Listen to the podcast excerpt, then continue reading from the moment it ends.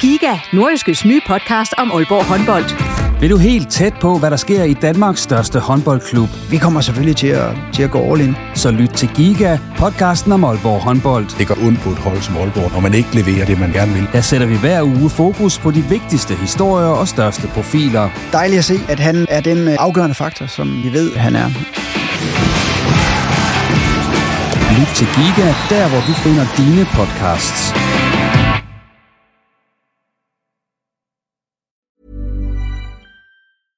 I'm Sandra, and I'm just the professional your small business was looking for. But you didn't hire me because you didn't use LinkedIn jobs. LinkedIn has professionals you can't find anywhere else, including those who aren't actively looking for a new job but might be open to the perfect role, like me.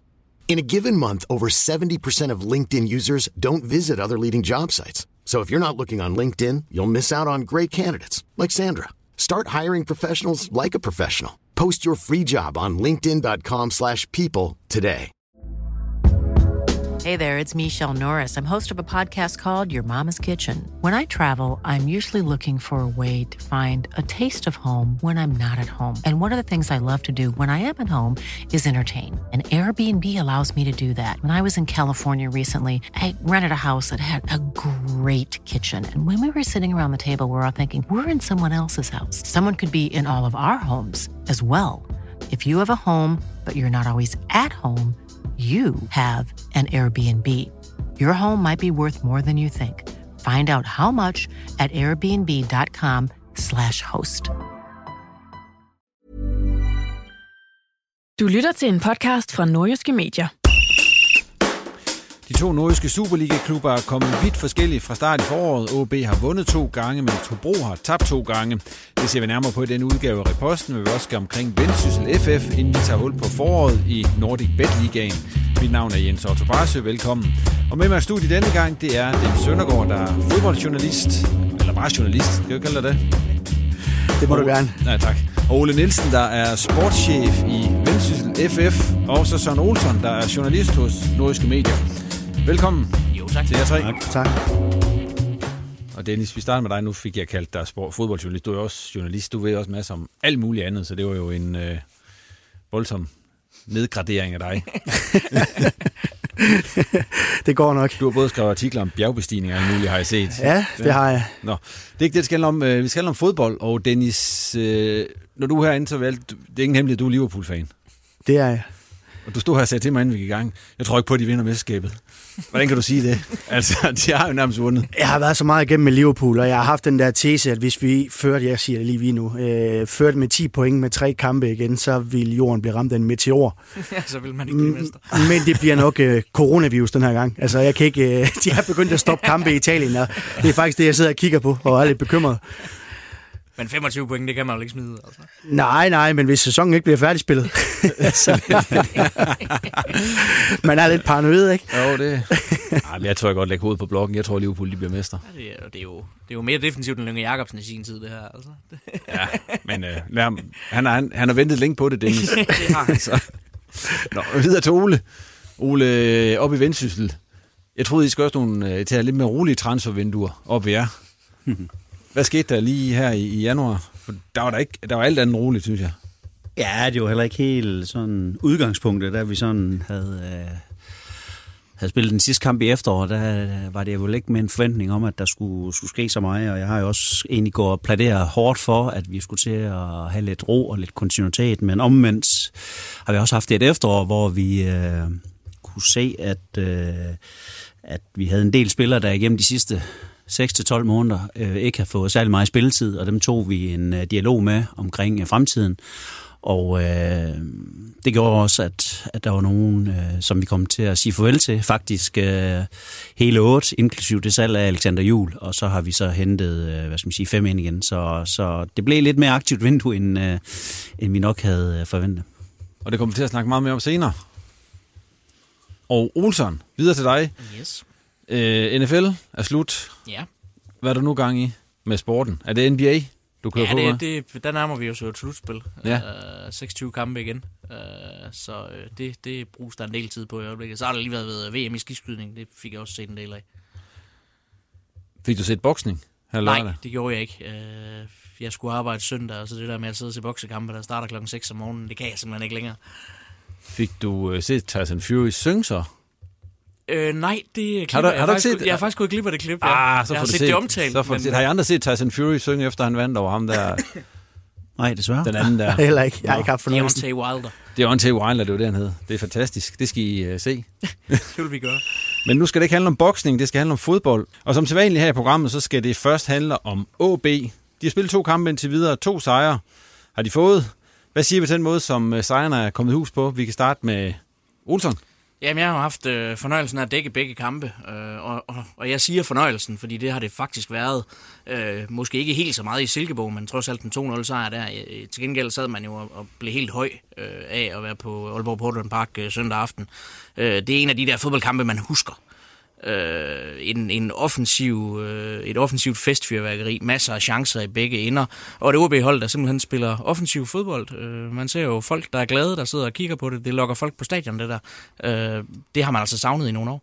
Hvad siger andre til det? Er I lige så begejstrede som Olsen? Han er for de første par kampe her. Jamen, jeg synes, at den nye øh, stil, aggressiv stil, den, øh, den klæder OB rigtig godt, og, øh, og det fungerer øh, rigtig fornuftigt med, med de spilletyper, de har, de har til rådighed, så øh, det øh, har været... Øh, det har været, øh, det var en rigtig positiv øh, oplevelse i går aftes. Det var en god kamp øh, med to gode hold, som, øh, som havde chancer øh, for at kunne vinde begge hold, øh, og der var straffe og var og alle mulige andre ting, vi egentlig skulle have måske kunne have haft i brug i går, men, øh, men en god kamp, og øh, absolut øh, ikke ufortjent, at OB vandt. Dennis, hvorfor det skulle gå så længe, før at øh, OB de endelig begynder at, og sådan ligesom lukke lidt op for posen på stadion, tror du? Jeg ved ikke, om, om jeg vil sige, at vi har ventet længe, fordi jeg synes der også, der har været øh, konturer til det i efteråret. En FCK hjemmekamp var fantastisk. De spillede godt mod FC Midtjylland. Det er ligesom for at måle på, hvor gode de har været mod de gode hold. Så jeg synes bare, det eneste, vi kan kritisere dem for, det er for at mangle stabiliteten, øh, stabiliteten af det høje niveau, fordi jeg synes, at, at konturerne, tegningen har været til der et stykke tid, at, øh, at de spiller underholdende fodbold fremadrettet, og, og det er meget sjovt at være på stadion. Den kamp, øh, de spiller i går, der har de øh, tre mænd i bagerste kæde. Er det, Ja. noget, øh, det er jo sådan noget, de valgte at gøre lige i den situation der. Altså, de plejer at spille med fire nede bagved. Uh, hvorfor var det, de gik over til tre? Og Jamen- hvad synes I, det gav dem? Jamen altså, meningen var jo, at, øh, at de ville køre med, altså have en ekstra mand ind som gardering, fordi man, man ville køre med meget offensiv wingbacks øh, i det, der så bliver en, en 3-4-3. Øh, og, og det gør man jo for at ligesom øh, modgå Brøndby, der spiller 3-5-2 med wingbacks også, og, og ligesom skulle sætte sig ud og vinde den wingback-duel, hvilket de så gjorde. Øh, Christoffer Pallesen har jo øh, nærmest lige siden kontraktforlængelsen lignet en, en, en forandret spiller. Øh, han var overalt på den højre side i går, og Elman samtidig modsat øh, også en rigtig, rigtig god kamp med en assist. Øh, det kan godt være, at vi kommer til at se OB spille på den måde igen. Jeg er ikke sikker på, at det bliver med Shoa Sokora som den tredje mand inde i midterforsvaret. Fordi hvis der var én ting, øh, man ligesom kunne tage, tage ud af kampen i går og sige, det her det var ikke så godt, så var det netop Shoa Sokora. Øh, det første kvarter, der kan han have foræret to scoringer væk allerede, øh, og samtidig andre fejl undervejs. Han har en på et tidspunkt, hvor han går i et raid frem af banen, mister bolden, og så lunder han tilbage, mens alle de andre øh, raser rundt og, og nærmest vil dø for, for deres holdkammerater. Så ser du sådan en lidt lad attitude der. Øh, og vi taler om en, en spiller her, som har kontraktudløb til sommer, øh, ikke har lagt skjul på, at han gerne vil videre, og du har et OB-mandskab, og du har en Kasper Pedersen på vej tilbage fra skade, du har en Mathias Rost, der allerede er begyndt at spille, og du har også en Anders Bertelsen, der byder sig til. Øh, så spørgsmålet er, om, om det her, det var Jores Okors øh, sidste kamp i OB-trøjen, fordi det der niveau er ikke højt nok. Tror I andre, at øh, det er hans sidste kamp i OB-trøjen? Måske. Nej, jeg tror, det bliver svært at holde ham ude øh, af, af, af holdet, og, og jeg synes ligesom, han har været symbolet på det, jeg var inde på før, øh, OB's ustabilitet, fordi han kan også spille kampe på et højt niveau, men han har været uvenner med bolden øh, i det meste af karrieren, og jeg synes, han, han viser nogle koncentrationsbrist, der i forhold til den løn, han, han, han øh, griber ind til sig hver eneste måned, så, så, så, så er det bare ikke godt nok, at det virker som om, at mentalt han øh, hellere vil være et andet sted, og, og, og så skal han selvfølgelig ikke være i OB, men jeg tror ikke, at de, de sådan holder ham ud af holdet, øh, fordi han har nogle kvaliteter, mm. når han er koncentreret og, og dedikeret til, til opgaven, som, øh, som jamen, vel nærmest ingen, ud over talenter, har i, i OB's bagkæde. Men det er jo bare svært, når man ikke ved, hvornår han er den ene, og hvornår han er den anden. Fordi jeg har også i efteråret dækket en, en, en kamp, hvor jeg nærmest gav ham topkarakter, topkarakter på udebane mod Horsens, hvor han ikke alene dækkede godt op og vandt sine dueller, der spillede han lige pludselig også offensiv fodbold, nogle fremragende diagonalbolde og sådan noget der. Men det er bare, altså når man som træner ikke rigtig ved, om det er den her Okora eller den her Okora, der dukker op, øh, så er det svært. Det er svært, men nogen må sætte sig ned og fortælle ham, at han er kontraktfri snart, og hvis han skal spille mere, så bliver det altså på øh, den høje klinge, fordi ellers så kommer han ikke til at spille mere. Måske har de sagt det allerede. Måske bliver det sagt, fordi et eller andet skal der ske. Tror I på, at OB kunne finde på at forlænge med ham? Nej, det, det tror jeg ikke umiddelbart. Altså dels er han en af de mere løntunge i truppen, Øh, og dels så synes jeg jo også bare, at, at med dem, man ligesom har på vej, vi ser allerede nu, at Mathias Ross øh, bliver en rigtig, rigtig spændende spiller på sigt. Øh, og nu var jeg med, med OB på træningslejr i Spanien, hvor man nu endelig efter nærmest et år ude med skader, øh, kan få lov til at se øh, den unge Anders Bertelsen, som også virker som en uhyre spændende forsvarsspiller, og som en dag er en, en spillende forsvarsspiller, altså en, der kan noget med bolden selv. Øh, og så har du en Kasper Pedersen, som ikke har været i aktion endnu. Du har til lander øh, fire på et godt niveau. Det, det må være rigeligt, så nej, jeg tror ikke, Okora fortsætter i OB efter sommer. Ole, du markerer.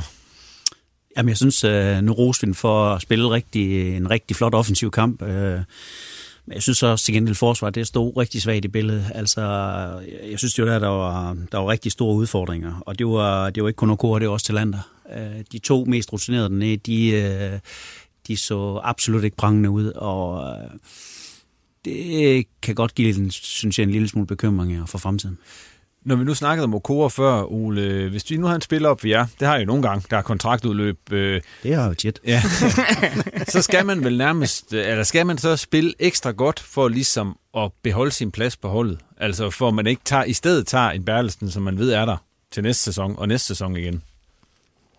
Øh, det kommer, vil jeg sige, lidt an på situationen. Øh, det er klart, hvis lige pludselig man kommer hen på et tidspunkt der sæson, hvor der ikke bliver øh, så forfærdeligt meget at spille om, øh, så vil jeg sige, at øh, så er man nok tilbøjelig til at kigge på dem, er der, hvem er der fremadrettet. De, øh, så er det bedre at give dem spilminutterne, end nogen, som øh, måske heller vil noget andet.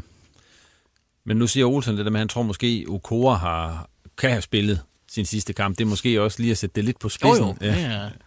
Jeg, jeg lød mig rive med, men, men, men, men, men igen, altså, når man kigger på alternativerne, så er der jo, altså, der er jo ikke nogen, der siger, at han skal spille med de alternativer, der er der. Altså, så, så markant er forskellen jo ikke. Og igen, altså ved du, at det er den gode Jure der dukker op, så bør der være flere kampe i ham selvfølgelig. Men som træner må det bare være svært igen, når man ikke ved, hvad det er for en, der dukker op. Øh, og så har du nogle andre, som er... Altså Kasper Pedersen for eksempel er jo øh, ikke på nogen måde en gudsbenødet fodboldspiller, men han er sagt med stabil. Og det er sjældent, han har de udfald, som man ser, en Jure har. Jeg, jeg forsøger slet ikke på nogen måde at negligere deres gode kamp i går, og det, jeg synes også, det var, jeg startede også med at sige, jeg synes, det var fortjent nok, de vandt. Men, men jeg synes bare, at vi sådan lige glemmer i farten, at, at de har to kæmpe chancer i Brøndby i starten af kampen. Og efter HB kom på 2-0, der scorede de altså to mål inden for en 6-8 minutter, øh, hvor, hvor det hele også øh, sejler rundt. Altså, det er jo på ingen måde øh, en god kamp rent defensivt for HB, øh, selvom man vinder 3-2. Til gengæld er det offensivt så så positivt, øh, vil jeg sige, at, at, at det vejer rigtig meget op. Og igen, når man som øh, journalist eller tilskuer har været mange gange på, på stadion i Aalborg de sidste par år, så er det jo sådan noget der, man har sukket efter. Øh, det er jo sådan noget der, man har glædet sig til. Og, og, og det er jo også derfor lige nu føles den øh, rigtig stor, den oplevelse, fordi det er så, der, der, der har været så langt imellem de der store fodboldmæssige oplevelser i Aalborg. Fundamentet skælver jo i den kamp, øh, ligesom Ole han siger. Det gør det jo også, fordi at, at du har spillere ikke bare i et nyt system, men også på nye positioner. Og der er de der automatismer, de, de, de er der ikke, og, og det kan man se mange gange, fordi jeg er fuldstændig enig med, med Ole. Brøndby kommer for let til, til nogle ting, og så er der jo de her to, som, som Okora giver væk. Altså, hvordan skal man gardere sig for det? Det er jo, det er jo fuldstændig håbløst. Nu roser vi OB meget for den her kamp, i hvert fald rent offensivt. Øh, men er Brøndby ikke også en taknemmelig modstander at spille en god kamp mod, fordi de jo netop i modsætning til mange af de andre hold, som OB tit møder på hjemmebane, ikke pakker sig? Jo, jo, altså, og det var jo også derfor, at, at, øh, at skiftet i, i, i stil, det der med at få, få vingbaksene ud, det, det gav så meget resultat, øh, fordi man netop får vundet den duel derude, og netop får så meget plads boldmæssigt fremad. Øh, men jeg synes også, vi så nogle gode takter øh, i Silkeborg øh, med, at den her nye stil med det aggressive pres og så videre, det fungerede. Øh, og især det, at når man så har vundet bolden, at man bliver meget, meget mere, mere direkte. Der er ikke de her øh, sideværsafleveringer, som vi så øh, meget øh, under, øh, da især, især da Morten Vikhorst var træner med, med Magnus Christensen og Lesniak øh, inden centralt. Øh, du ser jo en Magnus Christensen, som er vokset enormt som spiller. Øh, ikke alene får han en meget central defensiv rolle i det her nye system, fordi han er sådan ligesom sidste gardering inden forsvaret, men han skiller sig også meget hurtigere og meget mere offensivt af med bolden. Øh, og der er det en fornøjelse at se, hvordan et, et, et skifte i spillestil ligesom kan gå ind og, og, og påvirke en spiller så positivt. Og der er jo også spillere at spille den til, fordi de løber dybt. Sådan et hold som Brøndby, når de møder dem, spiller de rent faktisk, altså tror de, de er bedre end de er på den måde, de spiller på? Det ved jeg ikke, men, men, altså, men der kommer jo et Brøndby-hold, der også har fået selvtid med en, øh, en flot udsejr i, øh, i mod OB, og, og, og, og gik ind for at, at følge op på den kamp, som de jo egentlig havde, øh, hvor de jo følte, at de havde spillet en, en rigtig stærk udkamp imod OB, og vundet 2-0 der, så, det, så de kom jo masser af selvtid, og, og det gjorde OB også, og derfor var det to hold, der gik i åben krig, og det var en slagudveksling, som var fantastisk at se for os tilskuere, at øh, det var to hold, som forsøgte at vinde en kamp. Hvis vi lige, øh, nu har vi inde på Kåre og så videre, vi har været inde på øh, systemet der med trænet bagved, når Friis nok måske laver om til næste kamp igen, hvor de skal møde FCK på udbanen over i parken, og så spiller med, med fire nede bagved. Er Okora så med, eller er det øh, Talander og Ross, der spiller dernede? Gætter jeg på, at det er Talander og Ross. Hvad tror jeg andre? Uh, den, den er virkelig svær, den der, fordi... Øh, for jeg har set Ross spille dårlige kampe, det skal jeg helst at sige. At Talander har bestemt ikke overbevist fraset lige den her kamp i Silkeborg. Og det er nemt at spille en, en god forsvarskamp mod Silkeborg. Så I vil ikke lægge hovedet på blokken? Nej, ja, ja, det tror jeg heller ikke, Friis har lagt sig fast på lige nu. Jeg tror også, han øh, er i gang med at evaluere gårdsdagens kamp, og jeg tror også, han øh, kigger på de defensive udfordringer, de havde i går. Og Kåre spiller sjældent to horrible kampe i træk, synes jeg. Hvis vi ser på den anden ende af banen, Tom van Vært får jo scoret øh, to kasser. Han kommer sådan mere eller mindre fra at være... Altså et eller andet sted var han jo afskrevet i efteråret på grund af den her hjernerystelse og så videre. Og nu, øh, ja, det ser ikke ud til, at han er, nu scorer han to mål med hovedet, så han er i hvert fald ikke bange for at hit, kan man sige. Nej, det må man sige, ja. Øh, og det, det er jo en fornøjelse at se med de problemer, han har været igennem, at han, han øh, ved dels, øh, altså han viser jo som en angriber i går, han ved jo, hvor han skal dukke op. Øh, og han er jo sådan i det her nye system, øh, bliver han jo placeret ude på, på højre kanten, og så med enten en kusk eller en Patrick Olsen inden den her nier-rolle. Og øh, det er en ny rolle for ham, som han stadig spillemæssigt måske skal vende sig til. Men det giver ham til gengæld den fordel, som han også snakkede om i, i interviewen efter kampen, at han kan løbe i bagrummet på forsvarsspillerne øh, og få en ægte striker ind på den måde og, og komme i bagrummene. Det kan faktisk vise sig at, at blive rigtig positivt i, i, i, øh, i, i OB øje med. Øh, så ham skal man absolut ikke afskrive. Nu har man to kampe med, med to dobbelte målscorer. Kusk i den første, Van Verde i den næste. Øh, OB viser, at selvom man har solgt topscorer Kaufmann, der er folk, der kan tage over, hvad angår målscoringen. Ja, men groft sagt, så forlod han igen øh, stadion i ambulancen, og, og det er altså et problem. Men man kan sige, at, at man bliver slagtet af Radosevic og får en flinge, flinge på anklen. Er vel, altså, det er jo svært at laste ham for. Ja, ja, ja, jeg, jeg, jeg laster ham heller ikke for det. Jeg siger bare, at han får altid ravet et eller andet til sig. Også fordi han, han er så pågående. Han, han giver sig jo, øh, og det er slet ikke nogen kritik. Men spillere, der, der aldrig er skadesfri, de, de, øh, de plejer bare med, det plejer at blive sådan, at, øh, at de sjældent er skadesfri. Det er korrekt. Hvad synes du om Tom van Vært, Ole? Fordi, altså... Jamen, jeg synes, at uh, par fremragende mål, han lavede i går. Øh, timingen i løben, øh, angrebshissighed i, i feltet, kom derhen, hvor det, hvor det går ondt, og øh, ude for højre kanten, hvor han kom, måske kommer lidt sådan i lidt en blind vinkel for nogen, der, der glemmer at samle ham lidt op. Øh, Jung, øh, Mensa med flere i hvert fald øh, glemte at fulde, fulde ham til dørs. Men lige om, om det bliver, bliver ham, der bliver den helt store målscore, det er nok lige for tidligt at spørge om. Jeg tror faktisk, det bliver fordelt ud på, på flere over det her forår. Øh, jeg tror, der er mange, der kommer til at eller flere af de der offensive folk, der kommer til at byde sig til som, som målscorer. Jeg tror ikke, det, det, det er bare en enkelt af dem, der kommer til at lave mange mål. Det, det har vi ikke sådan lige, synes jeg, en decideret goalgetter, der, der, der laver 12 mål i en halv sæson. Det tror jeg ikke. Notorisk så ligger han jo altså med halvand, eller et, et mål i hver anden kamp, og jeg synes jo, det har været fint, og det vi taler Eredivisie i Holland, øh, ja. fine adresser og, og fine hold, han scorer imod, og det har han også gjort i, i Danmark stort set. Så den del, den, den, den mangler ikke noget, men han har bare problemer med, med det der med at holde sig skadesfri. Og, og, og selvfølgelig, som, som Olsen siger, det der, det går, det kan man ikke lastes for. Det kan man heller ikke for, for de hovedskader der. Altså, det er jo bare mandens commitment, der gør, at han kommer i situationer, hvor det så ender med at gå galt. Men det, der er bare for mange af de tilfælde nu, til at man sådan kan tro, at han spiller 30 kampe på en mm. sæson.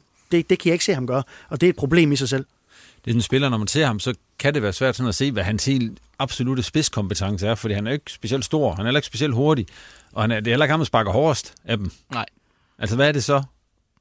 Ja, hans timing i løbende ja. felt er, er rigtig, rigtig øh, god. Øh, der, der, er, der er en god til at at se, øh, hvor kan der blive opstå chancer. Han har den der gyldne øh, målnæs, altså når han kommer ind i feltet og kan se, hvor, hvor dumper der nogle ting ned. Det, der synes jeg, han er dygtig til at, at løbe i, i ryg på forsvar og time hans løb. Men det er jo heller ikke sikkert, at øh, OB helt tror på, at han holder, som Dennis snakker om, at han er, han er ude indimellem. Så de har haft ham her, Aimis Kusin? Ja. Du har udset ham, har du ikke det, Olsen? Det har jeg. Jeg så ja. ham øh, i reserveholdskamp mod, øh, mod AGF øh, for en uge siden. Altså, man arbejder stadigvæk på få ham Ja, øh, og han kontrakt. træner jo med øh, til daglig nu og så videre, så, så jeg regner egentlig med, at, at, at der kommer en aftale på plads øh, en af de nærmeste dage faktisk. Øh, virker, altså, han er helt sikkert et projekt. Øh, det, det er der slet ingen tvivl om, men han virker sgu som en spændende spiller ud fra det, jeg har set. Øh, han kommer til de rigtige steder ind i feltet. Øh, scorer i den der reserveholdskamp mod AGF, øh, hvor OB spiller med ja, der var Okora, og der var Børsting, der startede inden, men ellers var det jo et rent ungdomshold nærmest, og så ham, øh, kusinen her, øh, mod et, et AGF førstehold med Bundu og Patrick Mortensen og Eskelinen og Bachmann og så videre fra start, øh, at man kommer til øh, at score, og derudover får to gode chancer i sådan en kamp, øh, så synes jeg, man beviser, at man kan et eller andet.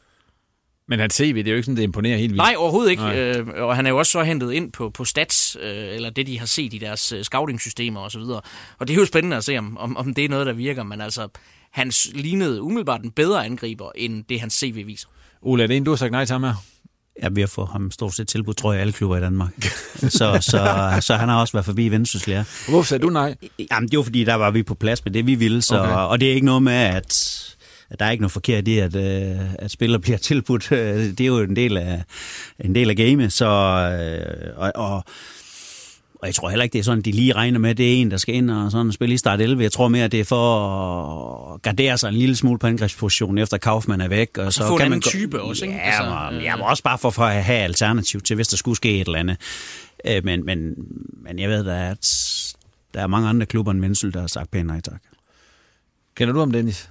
Nej, det gør jeg jo ikke. Altså, Nej. nu har han været her, og, og OB de har en, en god lang periode til at se ham ind i, og teste både hans mentalitet og hans kompetencer. Så går jeg ud fra, at hvis de skriver med ham nu, så er det fordi, de er tilfredse med det, de ser, ligesom de, de, de gjorde med både Lukas Balvis og Basogok. Det minder jo lidt om, om hinanden med de forløb her.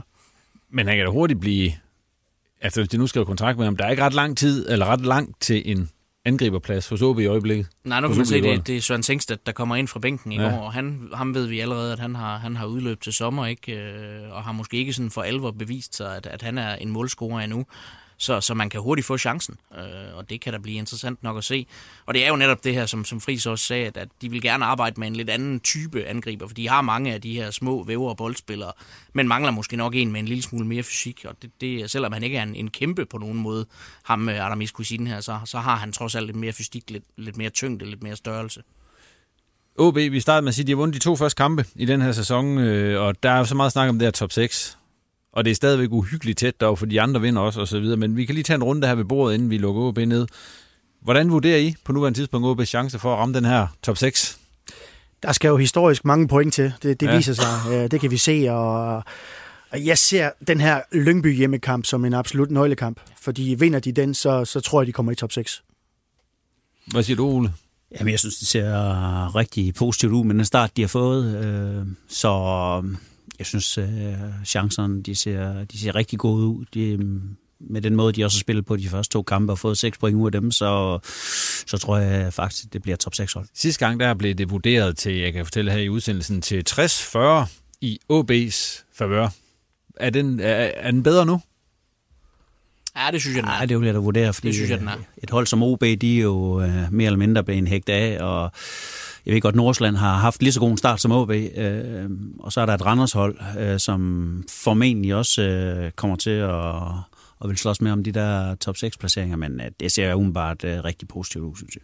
Ja, jeg siger, altså jeg skrev det i, i en kommentar allerede inden foråret gik i gang, at jeg følte mig overbevist om, at de, de kom i top 6, så det, det er ikke blevet mindre efter at have set de første to kampe. Øh, jeg vil godt lægge ud på bloggen og sige, at de kommer i top 6. Vi får se, om du får ret, Olsson. Vi skal videre til Hobro, hvor det jo ikke er gået helt øh, lige så, så godt fra start. Det kan vi lige så godt være ærligt at sige. De har spillet to kampe og tabt to gange. til henholdsvis øh, Sønderjysk og FC Midtjylland. Hvordan vurderer I Hobro indtil videre? Jamen, det er jo skide svært, øh, fordi altså mod Midtjylland forleden spiller de jo en, en helt igennem fantastisk fodboldkamp. Øh, de opnår på det her øh, omdiskuterede expected goals-statistik, øh, der er de oppe på 1,81. Og nu har jeg ikke øh, gennemgået alle kampe i sæsonen, men det er altså meget, meget få hold, der har det imod FC Midtjylland. Deres problem er jo så bare, at de ikke kan sparke de her chancer ind. Øh, at, at de har så mange kæmpe chancer og ikke får et eneste scoring ud af det. Og så ved man godt, når man møder et hold som FC Midtjylland, så går det, så går det galt i den anden ende på et eller andet tidspunkt, fordi øh, sådan er Midtjylland bare øh, i den her sæson. Øh, så spillemæssigt var det jo opløftende at se, men den må sagt må også gøre ondt, når man så øh, ender med overhovedet ikke at få noget ud af det. Øh, jeg tror ikke, Peter Sørensen han har, han har sovet super godt her i weekenden. Hvad tænker I andre om Hobro, og den måde, de kom fra land på? Hobro har ikke vundet siden øh, den 15. i 9. mod FCK. De spiller så den bedste kamp siden den 15. i 9. så øh, mod FC Midtjylland. Men det kan ikke sløre det faktum, at øh, Hobro, øh, kvaliteten af spillerne er ikke god nok, og de spillere, der har kvalitet, de vil gerne være et andet sted. Altså, de, det er et kæmpe problem. Og, og der er så mange, der ryger ned, og de kan ikke øh, undgå en, en playoff-plads. Det, det, det, det, det er i bedste fald. Og der har du altså øh, Horsens eller Sønderjyske i head-to-head, og dem tror jeg ikke, de kan slå. Og lige nu ligger det jo til, at øh, altså lige nu er de, er de heldige på den måde, at det ligger til, at de kommer i gruppen med Esbjerg. Altså heldige på den måde, at så er fjerdepladsen ikke, ikke sikker. Øh, der er et hold at kæmpe med om det. Men Esbjerg ligner vel trods alt med deres sejr over FCK et, et, et stærkere fodboldhold i øjeblikket. Øh, altså det her, det bliver, det bliver meget, meget svært. Som Dennis siger, altså playoff er best case scenario. Og, og, og det er endda rigtig, rigtig svært. Kan I se et andet udtryk ved Hobro her i de her par kampe, der har været, eller er det bare det samme, der er kørt videre i, som, som for efteråret? Mm. Jamen, jeg synes, at det, øh, det ligner jo mig, det øh, Peter Sørensen står for. Altså, det, det er et, et solidt hold, der forsøger at være øh, rigtig godt struktureret. Øhm, men som, som man er lidt inde på her, altså på nogle positioner mangler der kvalitet. Og man må også sige, at øh, Hodgits, som, øh, som de jo har mistet tilbage til Malmø, øh, som de havde på leje, var jo klart deres øh, bedste øh, forsvarsspiller. Og øh, han er skiftet ud med Simon Jakobsen, og øh, jeg må bare sige, han holder ikke helt samme kvalitet som, som Hotsits, og øh, man kan se her, der er gået fem mål ind, og det er jo været noget af det, de egentlig har været dygtige til, det er jo egentlig at, at samtidig kunne spille til 0 eller 0, 0 og 1, og så er den vej få nogle point. Øh, hvis lige pludselig at den der normale, solide defensiv, den også øh, krakelerer lidt, så, så får de det rigtig svært, øh, når de nu ikke... Øh, heller score i den anden ende, så, så det, det ser svært ud. Og Jesper Rask kan ikke stoppe med at holde vinterferie endnu.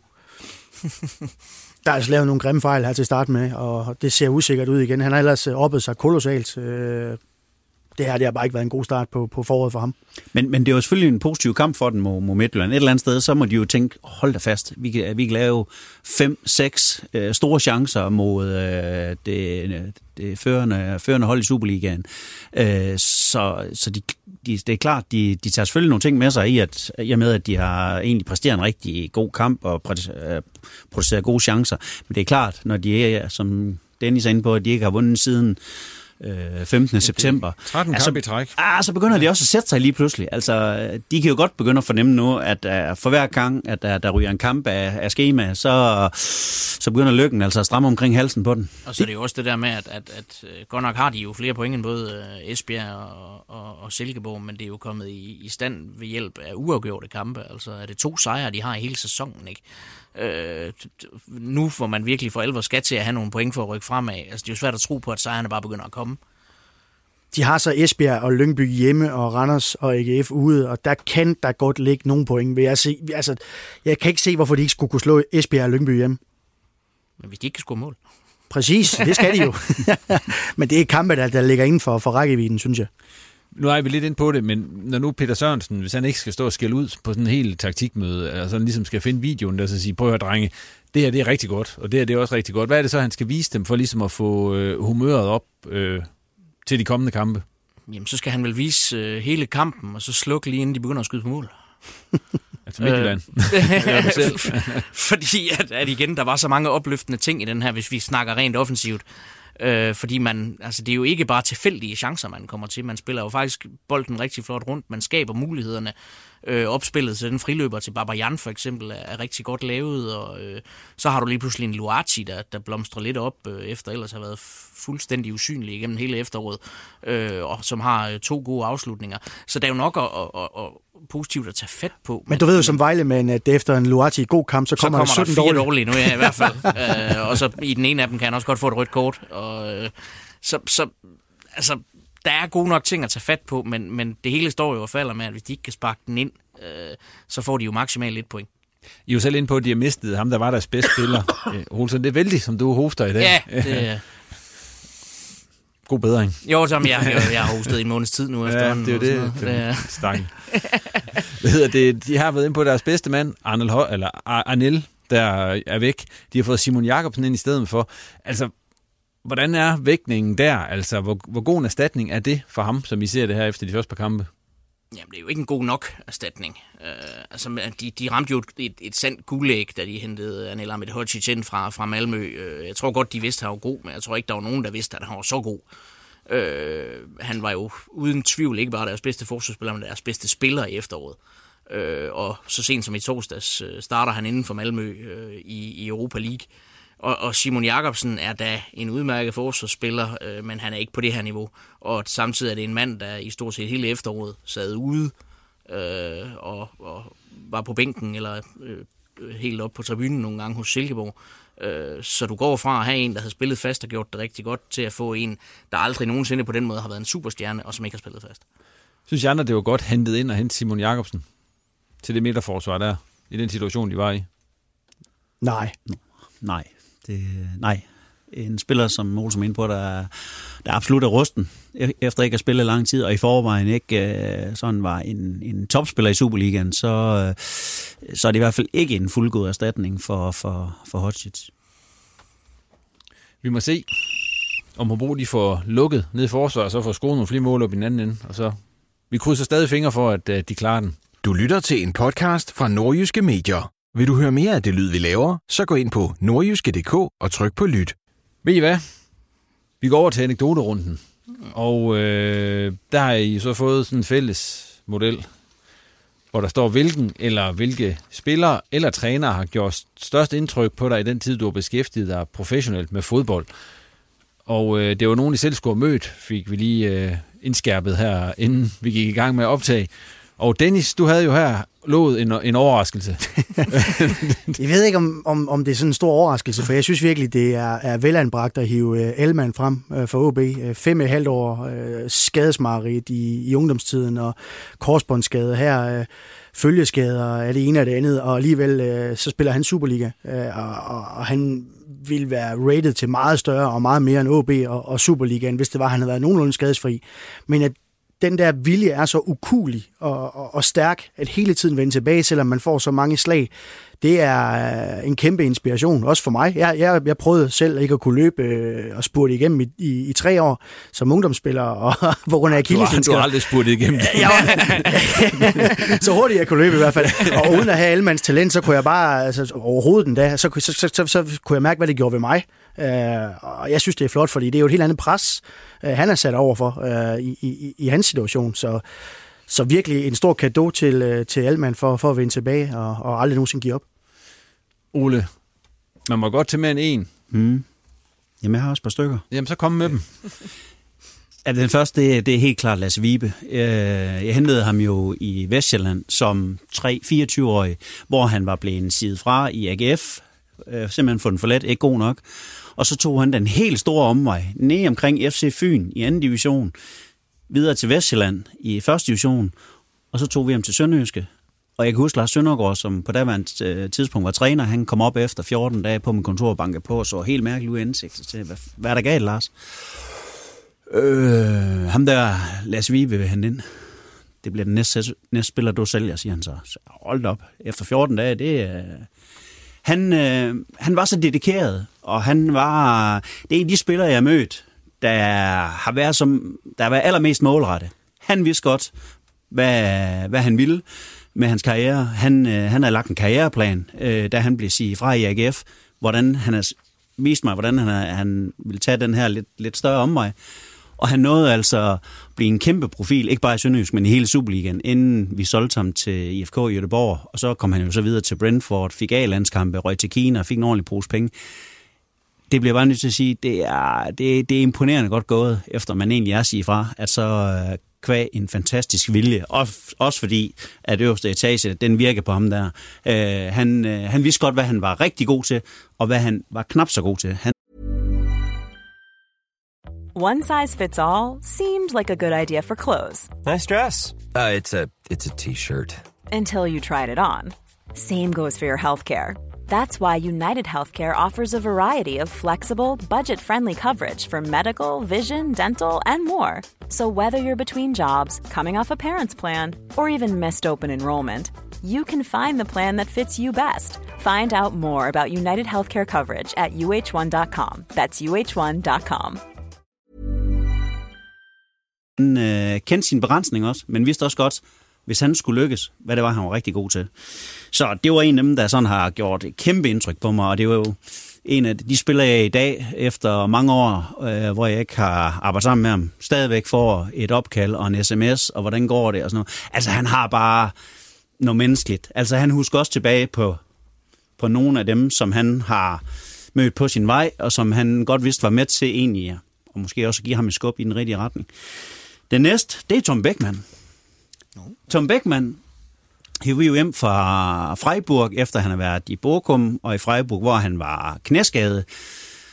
Og øh, ja, der, der, jeg kan huske, lægesektoren sagde til mig, hvad det, det her det er en travhest stå for hjem, der, der, der burde ligge hen på disken ved, ved slagteren. Men vi fik ham alligevel på højkant, sådan at han blev en vigtig, vigtig spiller for os.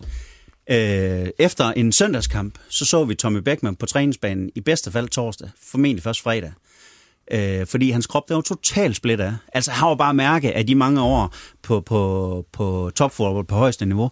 Men han fandt ud af, hov, jeg kan bidrage i 60 minutter, og så skal I bære mig ud af banen. Og alle havde en accept af i Sønderjyske, at det, Tommy, han gavner os i den periode, han spiller.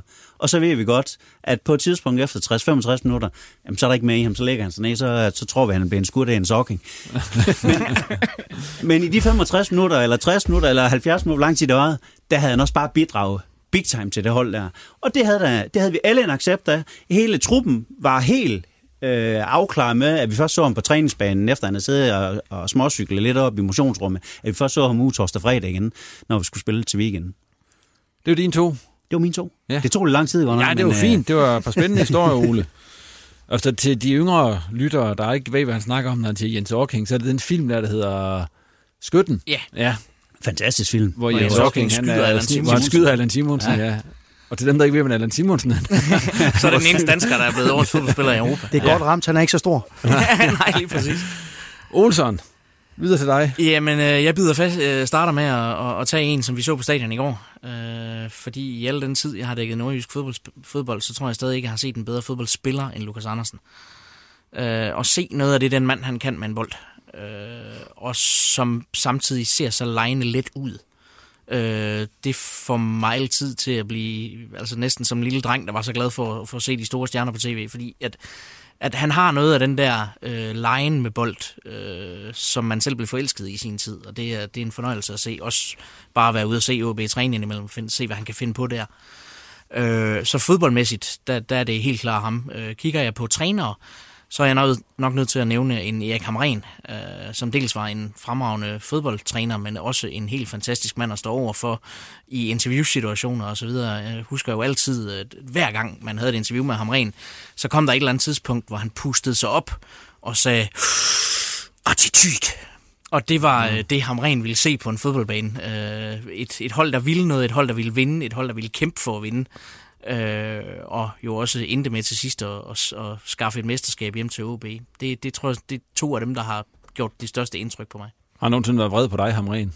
Dennis. Kigger du på mig? Ja, det har han edder med. Hvad har du gjort? Lad os høre, lad os få. Der var en gang efter en Horsens kamp, de havde vundet kniben, hvor jeg tillod mig at stille spørgsmålstegn ved øh, den spillemæssige udfoldelse hos OB-spillerne. Øhm, der var han vred, øh, fordi han synes ikke efter sådan en sejr, at man skulle bekymre sig om, hvordan de havde spillet, og det var vi jo så lidt uenige om.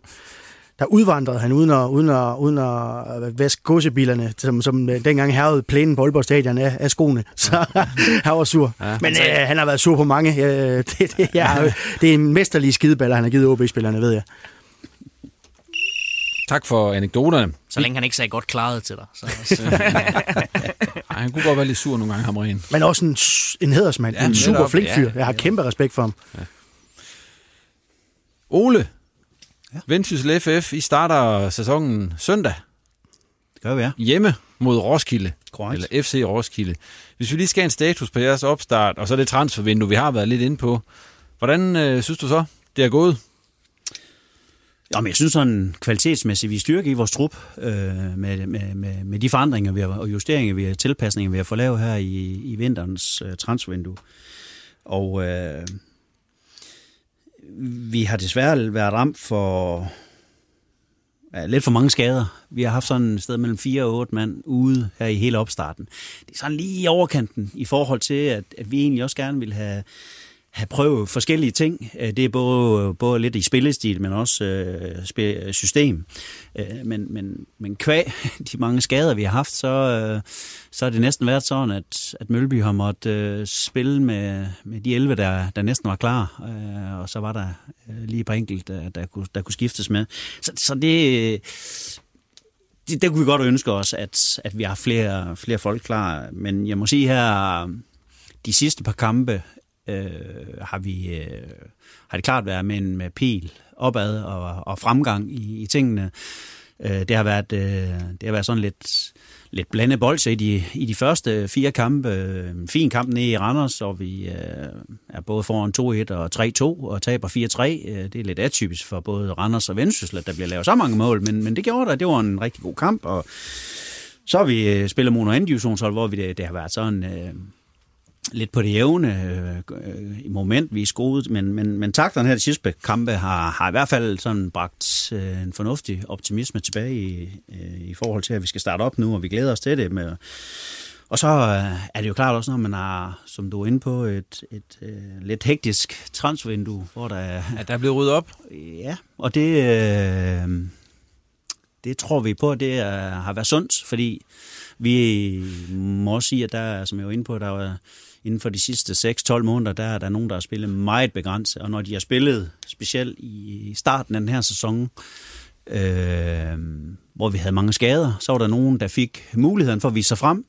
Øh, der må vi konstatere og blankt erkende, at der var, der var i hvert fald ikke alle, der greb chancen. Øh, så, så det har også været lidt et prik på skulderen om, at, øh, at det kunne måske være blevet bedre, at man øh, fandt sig et andet sted at spille, hvis man ville have, have noget spilletid. Så, øhm, så det er vi egentlig glade for, at det lykkes, øh, fordi vi har fået, øh, synes vi, øh, en trup, som jeg overtog på mange spillere, som vi nu er nede på 23, og vi har fået betydeligt mere kvalitet ind, end da vi startede den her sæson. Det er der ingen tvivl om, at den uh, trup, vi har nu, er langt bedre end den, vi startede med uh, tilbage i juli måned. Så, uh, så på, på den konto synes vi, at uh, det, uh, det, det bliver spændende, og vi glæder os til at, til at komme i gang. Men Ole, det var otte, ikke? I havde skiftet ud her. Ja, der er syv, der har fået ophævet deres aftaler, og ja. så var der et uh, mindre salg af Alexander Juhl til, og så, OB. Og sammenlagt med det, der var i sommer, så er det jo, der var vel lige så mange det, Hvis der ikke var flere? Der var lidt flere end der, tror jeg. Jeg tror, det var en 10 stykker. Så, så, men der var vi også over 30 i truppen. Ja, det er også... så, så, så vi har fået... Øh, 18 spillere, det er godt nok også mange. Det er, det, det er mange, og det er stik imod det, jeg jo har pladeret for næsten siden i startede, at vi skulle have ro og kontinuitet. Men det håber vi selvfølgelig også, at, at der begynder at kan komme øh, fremadrettet. Og så kan det godt ske, at det først bliver til næste januar, at der bliver et sådan normalt, roligt transfervindue. Nu er dem, der så er kommet ind, og der er selvfølgelig også kommet masser ud, men nu er dem, der er kommet ind, Ole, hvem skal sådan være... Er der nogen af dem, der sådan ligesom udsat til at skal være nogle bærende kræfter i de kommende år? Jamen det er klart, vi har jo hentet en øh, spændende ung svensker, Dusan Jardic i øh, Brommerbrøkkeren, tidligere i Hammerby, fik allerede øh, debut i Allsvenskeren som, som 17 år og har spillet på, på samtlige U-landshold i, i Sverige fra U15 til U21, så øh, en spændende midtbanespiller, offensivt øh, minded, øh, har noget af det der, vi gerne vil se, spiller fremad i banen, øh, kan komme i feltet, har faktisk... Øh, øh, gode afslutninger, en god afslutningsfod. Øh, vil gerne komme øh, fra, hvad skal man sige, anden glæde ind og, og, og, og søge sine sin chancer og, og sparker som sagt øh, rigtig godt. Øh, så en teknisk øh, offensiv midtbane, der bliver spændende. Så må, jeg lige spørge dig, os- må jeg lige spørge dig, Ole? Ja. Nu er du lige i gang med ham, men hvordan lykkes det at få sådan en, en fyr til vendsyssel? Altså, hvad sælger man det på til ham? Ja, det, det var jo lidt hans øh, ønske om at komme lidt udenlands og prøve noget andet end, øh, end den svenske, eller de svenske rækker. Øh, og øh, kvæg netværket, så fik vi muligheden for ligesom at, at, at få den her unge gut øh, tilknyttet, og det har vi gjort på en, jo en længere aftale, tre og år, og det er jo også fordi, vi, vi tror på, at det er en, der måske kan udvikle sig, og måske på et eller andet tidspunkt også kunne øh, være penge i, vi kunne sælge videre. Så, øh, så det er jo sådan med, med begge ting for øje, men en, en spændende spiller, som vi synes har stor potentiale, vi gerne vil arbejde med, og så... Så er du i gang med en til, inden jeg afbryder dig. Ja, det er jo ja. så også, at vi har fået øh, ham Bradford Jamison, den, den fjerde. Ham må du så hente hele vejen i Los Angeles. Der har vi været over i L.A. Hvordan kom det så i, stand med sådan en Ej, det var, gennem, øh, det var også gennem øh, netværk og agenter. Ja. Og øh, jeg var i øh, USA faktisk øh, lidt uden for LA i, til noget fodboldcamp sammen med blandt andet Ove Pedersen, Jonas Dahl, øh, med et par stykker mere, øh, hvor vi overtrænede nogle, øh, nogle, øh, nogle camps over, øh, hvor vi fik nogle gode kontakter, og øh, der var så blande øh, lige pludselig en af dem her, der, der, der ringer og Ole siger, han er, han er, han er transferfri, og han vil gerne prøve, og han vil gerne til Europa. Og så tog vi en masse oplysninger på ham øh, og info, og øh, jeg må sige, at øh, han, har, han har set spændende nu i de her kampe, han har spillet, og til træning. Øh, han har et lille efterslæb, øh, i og med, at han ikke har spillet siden den øh, amerikanske turnering er stoppet, og har jo ikke trænet med hold, siden han kom til os i her ultimo januar, så, så han er lidt bagefter, men, men spillede jo eksempelvis i sidste weekend øh, 45 minutter og scorede et mål, og i går spillede han en halv time og havde et oplag. Så en fyr med god teknik, øh, god fart, og så har han lidt størrelse også, øh, så øh, han bliver spændende at følge også. Men der er langt sådan en fyr, der, der er langt fra LA og så til Jørgen. Ja, og Vrå. det, øh, det er der. Ja. Det er der. Men du sagde også, jeg spurgte dig inden udsendelsen, I har, I har ikke placeret ham i Vrå, trods alt? Vi har ikke placeret ham i Rå. Det tog vi alligevel ikke lige efter han kommer fra LA, så vi har, vi har placeret ham i, her i Aalborg, sådan det trods alt har en lille snært af, af store by. Ikke? yes.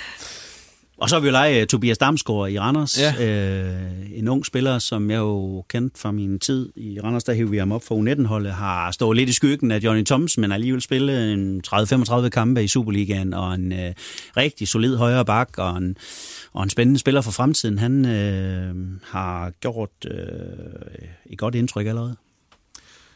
Hvad er sådan er målet? Fordi man kan sige, I, I er stadigvæk ikke langt nok fra nedrykning til, at man sådan kan sige, nu skal vi bare til at, at spille et nyt hold sammen. Eller hvordan ser I på det?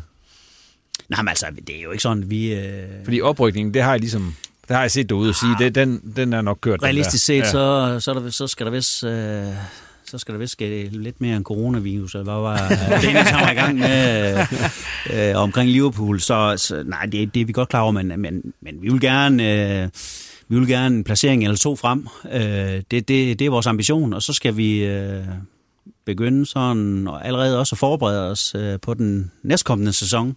Øh, så, så det har sådan, det er sådan i flere tempi, det her vi er i gang med. Øh, Det er både at få spillet noget rigtig godt sammen til den kommende sæson, men vi skal absolut heller ikke bare sælge den her. Vi skal, vi skal have, have gjort eller spillet et rigtig godt forår, også oven på et efterår, som var jo um, meget svingende kvalitet. Øh, Så, så det, øh, det er absolut vores øh, ambition og målsætning, at vi skal lave et godt forår og drille rigtig mange i det her forår, for det, det har vi holdet til, det har vi også vist. Vi øh, har taget point mod, mod mange af dem, der ligger op i den øverste halvdel.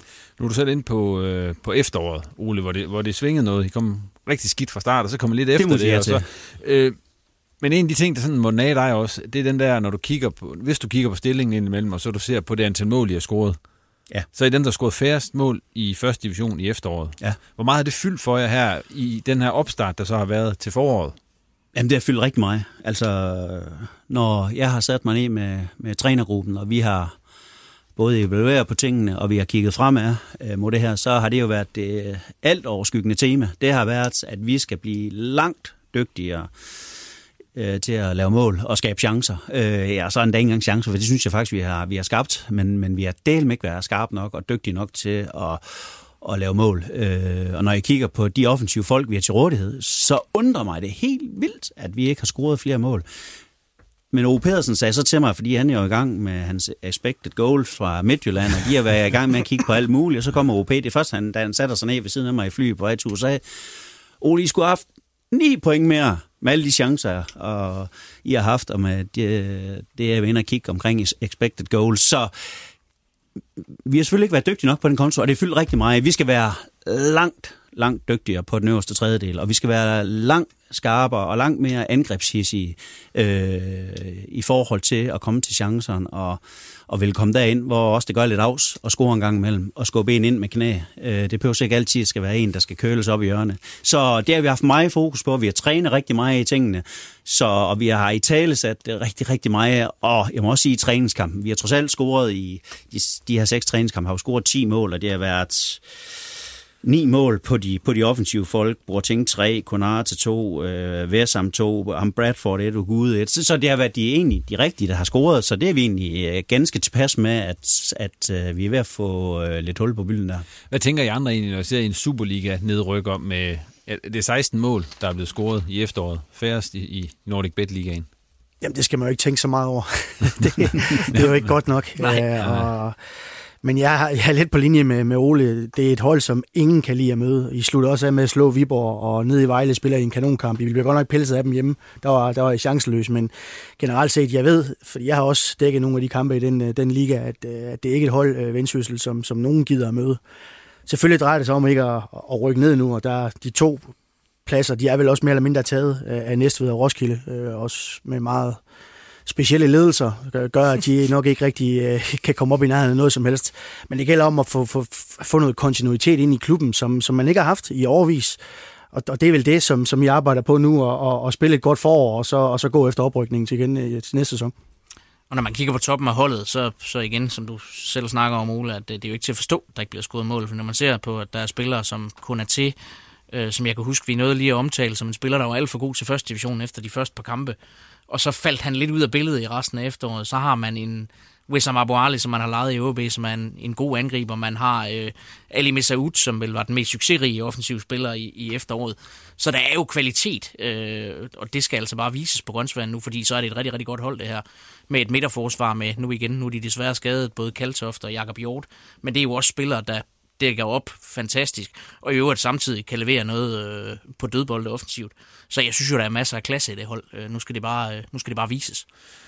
Til det sidste, Ole, sådan det spillemæssige udtryk, nu var vi inde på OB, de har skiftet spilletil, der er kommet lidt mere øh, fut over ja, feltet, kan man sige. Hvad for, hvad, for, hvad for en type spil kan man forvente fra, fra Vendsyssel øh, her i, i foråret? Jamen altså, vi har haft, øh, den filosofi har vi egentlig haft for sæsonstart af, at vi gerne vil spille dynamisk og fremadrettet. Øh, vi har også bare mødt rigtig mange hold, der har været øh, rigtig gode til at pakke sig, og der, der har vi ikke været helt dygtige nok til at få åbnet de der hold, der har stået meget lavt mors. Øh, men, men, men det er det, vi vil gerne vil. Vi vil gerne være dynamisk, vi vil gerne spille fremadrettet, vi vil gerne være øh, spille chanceskabende, og, og vi håber også på, at, at den her pause øh, har vi kunne kan vi se, at, at vi har fået forbedret nogle af de her ting, og så øh, er det glædeligt, at en ting, som jo var meget skadesramt hele efteråret, øh, har haft en rigtig god opstart og lavet tre mål her i opstart. Fordi han har det der x-faktor, som vi måske også, den der dåseåbner, en af dem, der kan sætte en, en mand eller to, så, øh, og, og så skabe noget på egen hånd, det har vi savnet lidt. Så det glæder os, at han, øh, at han er ved fuld styrke og har haft en rigtig god opstart. Vi glæder os til at se, hvordan det hele kommer til at gå, Ole. Om du får lige så travlt et transfervindue til sommer. Det er jo nærmest, det, det er jo ishockey-tilstand, når man det, skifter et mand. det gør man, det gør jo familien. Nå, hvad hedder det? Inden vi skal til tårhyleren, så har vi lige et generelt emne, vi skal runde, fordi at øh, det handler om økonomi. Nu så jeg jo lige komme med regnskab her, var det lige før jul, eller sådan noget den stil? Ja, i efteråret, ja. Ja, hvor I havde minus i regnskabet. Det er så ikke en om heroppe i Nordjylland, når man ser på fodboldklubber. Hobro har også haft minus i deres seneste regnskab, og OB, de har kæmpestore røde tal i deres... Øh... Jeg spurgte, hvilken af klubberne er der størst grund til bekymring af de her tre højst rangerede nordiske fodboldklubber? og så bliver der helt stille. Jamen, det er jo svært. Det er en svær branche, Ja. ja. og, og, og meget er på spil, og de sportslige resultater gør selvfølgelig en hel del. Men det er da bekymrende, hvad der er sket i OB, og, og det er der ingen tvivl om, at øh, det, det jeg hører, øh, er, at øh, jamen, regnskabet var ikke noget forbi revisoren senest, hvis ikke at de havde øh, fået aktionærerne til at, at nikke ja til at, at udvande deres egen øh, aktieværdi med en, med en kapitaludvidelse. Den får de så, og så får de salget øh, af Kaufmann. Men der er der noget at tænke over øh, i OB, fordi driften har jo ikke været i nærheden af at hænge sammen. Men hvorfor er det gået så galt i OB med driften? Fordi det var jo ellers kommet balance i. Nu ved jeg godt, de henter... Er det, er det spillere, så dyre altså, spillere, der gør det? Man har, jo brugt, man har jo brugt en del på den spillertrup, der er sammensat derude lige nu. Øh, Dels er der brugt øh, for OB ret høje transfersummer, og, og dels er der jo mange af dem, der er kommet ind, der også ligger i, i den der lønbracket, øh, bracket, hvor man tidligere måske havde en mand, der ligger måske lige pludselig 5, 6, 7 mand nu. Og det er jo klart, altså det er jo udgifter, der akkumulerer sig op igennem et, et helt år. Øh, så derfor er det bare øh, en, en meget, meget dyr øh, trup, som OB har i øjeblikket. Øh, og, og, og så kræver det jo altså nogle indtægter, og når man ikke har været i top 6 øh, to af de tre gange, man har spillet med mesterskabsslutspillet. Øh, til, hvad hedder det? Man har ikke spillet særlig offensiv fodbold, der er ikke kommet så mange folk på stadion. Så, skal, så er der en måde at lave indtægter på, det er transfer. Og dem har man så heller ikke haft øh, nogen store af siden Basogok, før man solgte Kaufmann nu her. Jamen, jeg vil bare sådan sige, at øh, du har helt ret, Dennis. Det her, det er jo, det er jo en svær branche. Altså, det, øh, og jeg kan huske, at jeg har drøftet det med min tidligere kollega og gode ven, Lønge Jacobsen, jævnligt. Det her med, at 4-5 millioner skæv i Superligaen. Det, det, det kan man også godt lave, og det går stærkt.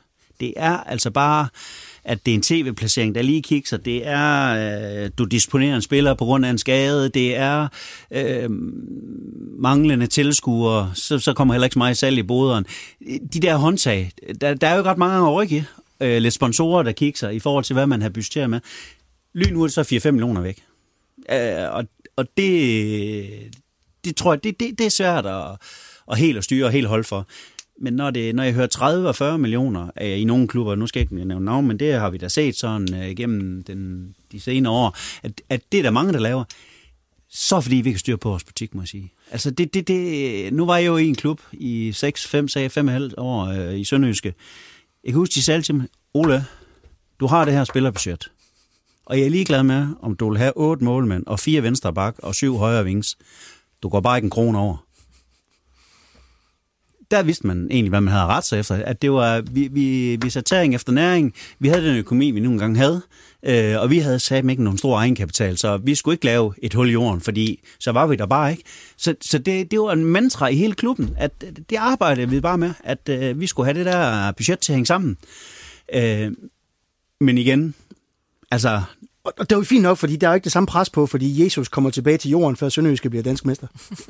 Fu- fuldstændig. Jamen, men jeg siger bare, altså når vi snakker økonomi, i forhold til, at, at man kan altså godt drive en forretning. Det, det, kan- det kan sagtens lade sig gøre. Jeg ved også godt, at 4-5 millioner, det kan man altså godt lave skæv, fordi der skal ikke gå ret meget galt. Hva- Men 30 millioner eller 40 millioner, så fordi, vi ikke har styr på vores butik. Det bliver jeg nødt til at sige. Men Ole, op jer for eksempel, det var, ja. det var sådan 3 millioner, eller sådan noget, den størrelsesorden, eller hvad? 4-5 millioner. 4-5 millioner, ja. I sidste sæson i Superligaen. Ja. Hvad, hvad, hvad helt, har du sådan, øh, kan du helt konkret sige, hvad var det, der ikke ramte der, så F, som I havde budgetteret med?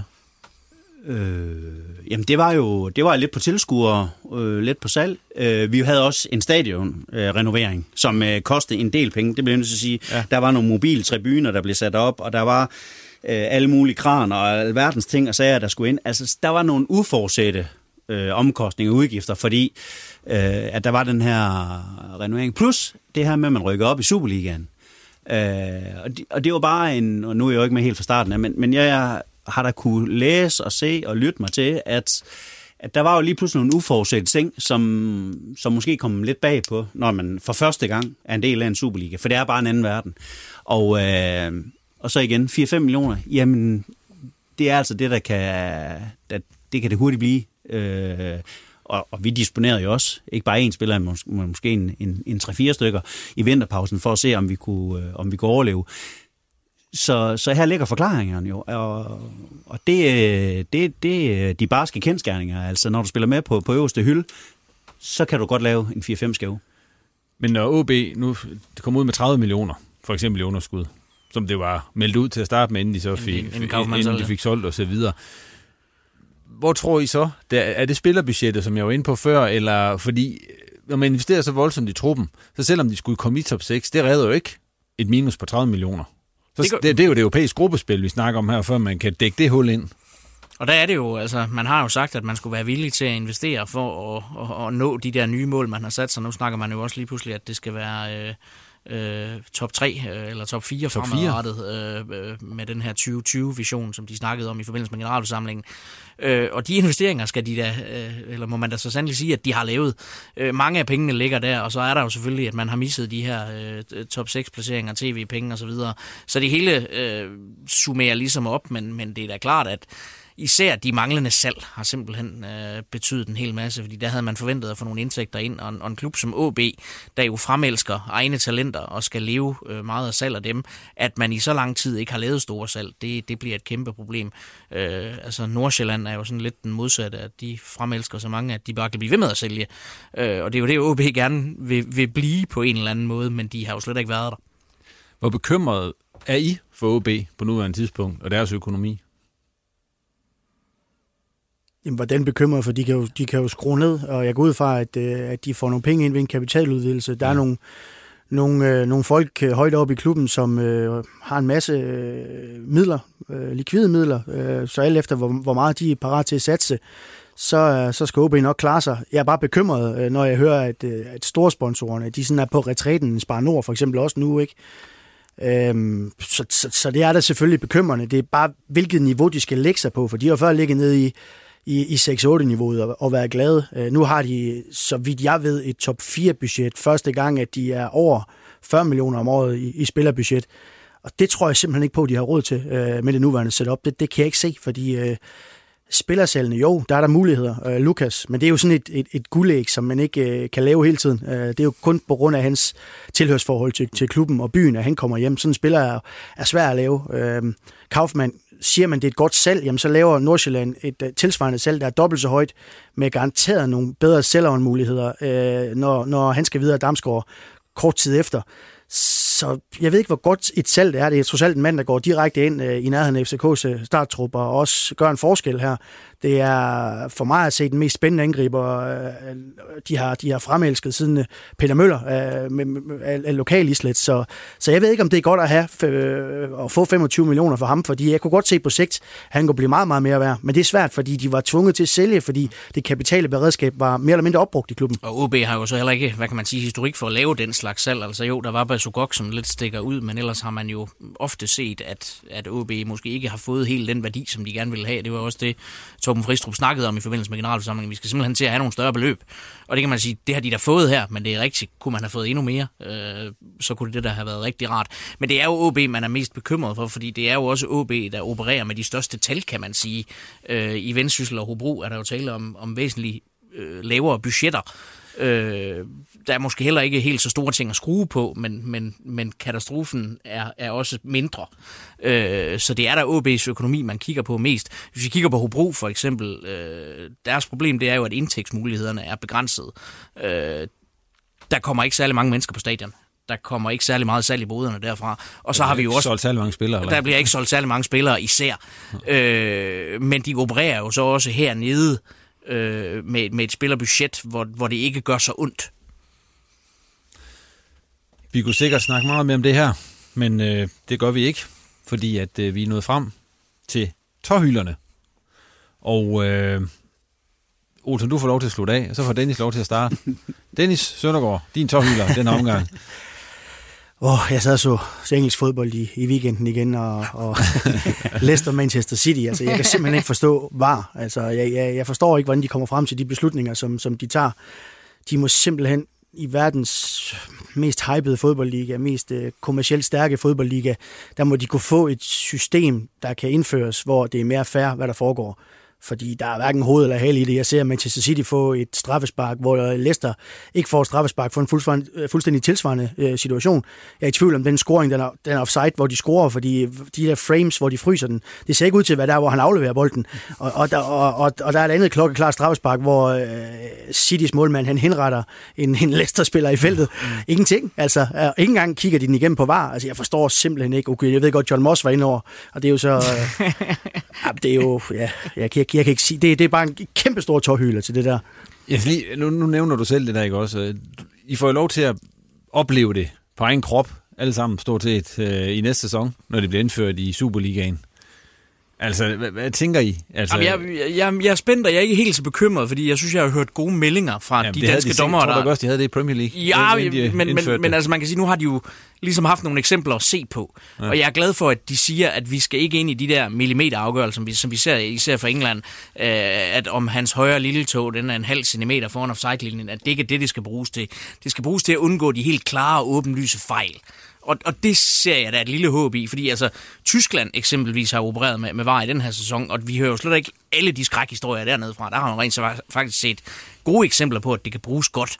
Øh, så det er da klart, når man har set det i England, så kan man bare sidde og tænke, hvad fanden er det her for noget? Men jeg tror også på, at der er mulighed på, at VAR kan bruges fornuftigt. Men det bliver jo også svært at skal sidde og kommentere det, Dennis, sådan, når der kommer mål, sådan, at bliver alt for begejstret, fordi man, det er Gunnar Nu-style, og der er scoret. Ja, det, der vi se det, er bare, det er bare at gå til den, fordi at, øh, hvad, hvad, der sker, hvad, det sker jo bagefter. Det kan ja. du ikke gøre noget ved. Jeg synes også, det er forkert at sige, at, at, at spillerne ikke kan juble mere og sådan noget. Det, ja. det, det, det, det, synes jeg, det er noget pjat. Så, så slemt synes jeg ikke bare, og VAR kan godt give nogle ting, men, men England er skræmme eksemplet Ja. Øh, det er det altså, og jeg kan simpelthen ikke forstå, at de ikke kan gøre det bedre. Ole, din tårhylder. Var det også det var? var. Nej, det er var. Nej, okay. Jeg glæder mig til, at VAR kommer. Ja. Og, og, jeg, og jeg vil postulere, at der er nogen hold, der kommer til at gå en del uger over nu fremadrettet. Uh. Uh. Uden at nævne navn. Men øh, det er nok nogen dem, ligger op i den, i den bedste tredjedel, der måske kommer til at... Nå, det var en helt anden ting. Jeg har, jeg har en positiv en. Åh, oh, det var da herligt. Erling Haaland. Ah. Ja. Hvilket angrebstalent. Wow. Han har simpelthen hele pakken, ham der. Nu har jeg set en del kampe med ham her på det seneste. Altså, den unge mand der, det er både fart, øh, fysisk styrke, hovedspil, øh, relationer med hans medspillere, og så vil han bare lave mål, ham der. Han kommer godt nok i boksen wow, et angrebstalent. Og det der andet mål, han lavede i Champions League i sidste uge, altså hold kæft, en kanon cool.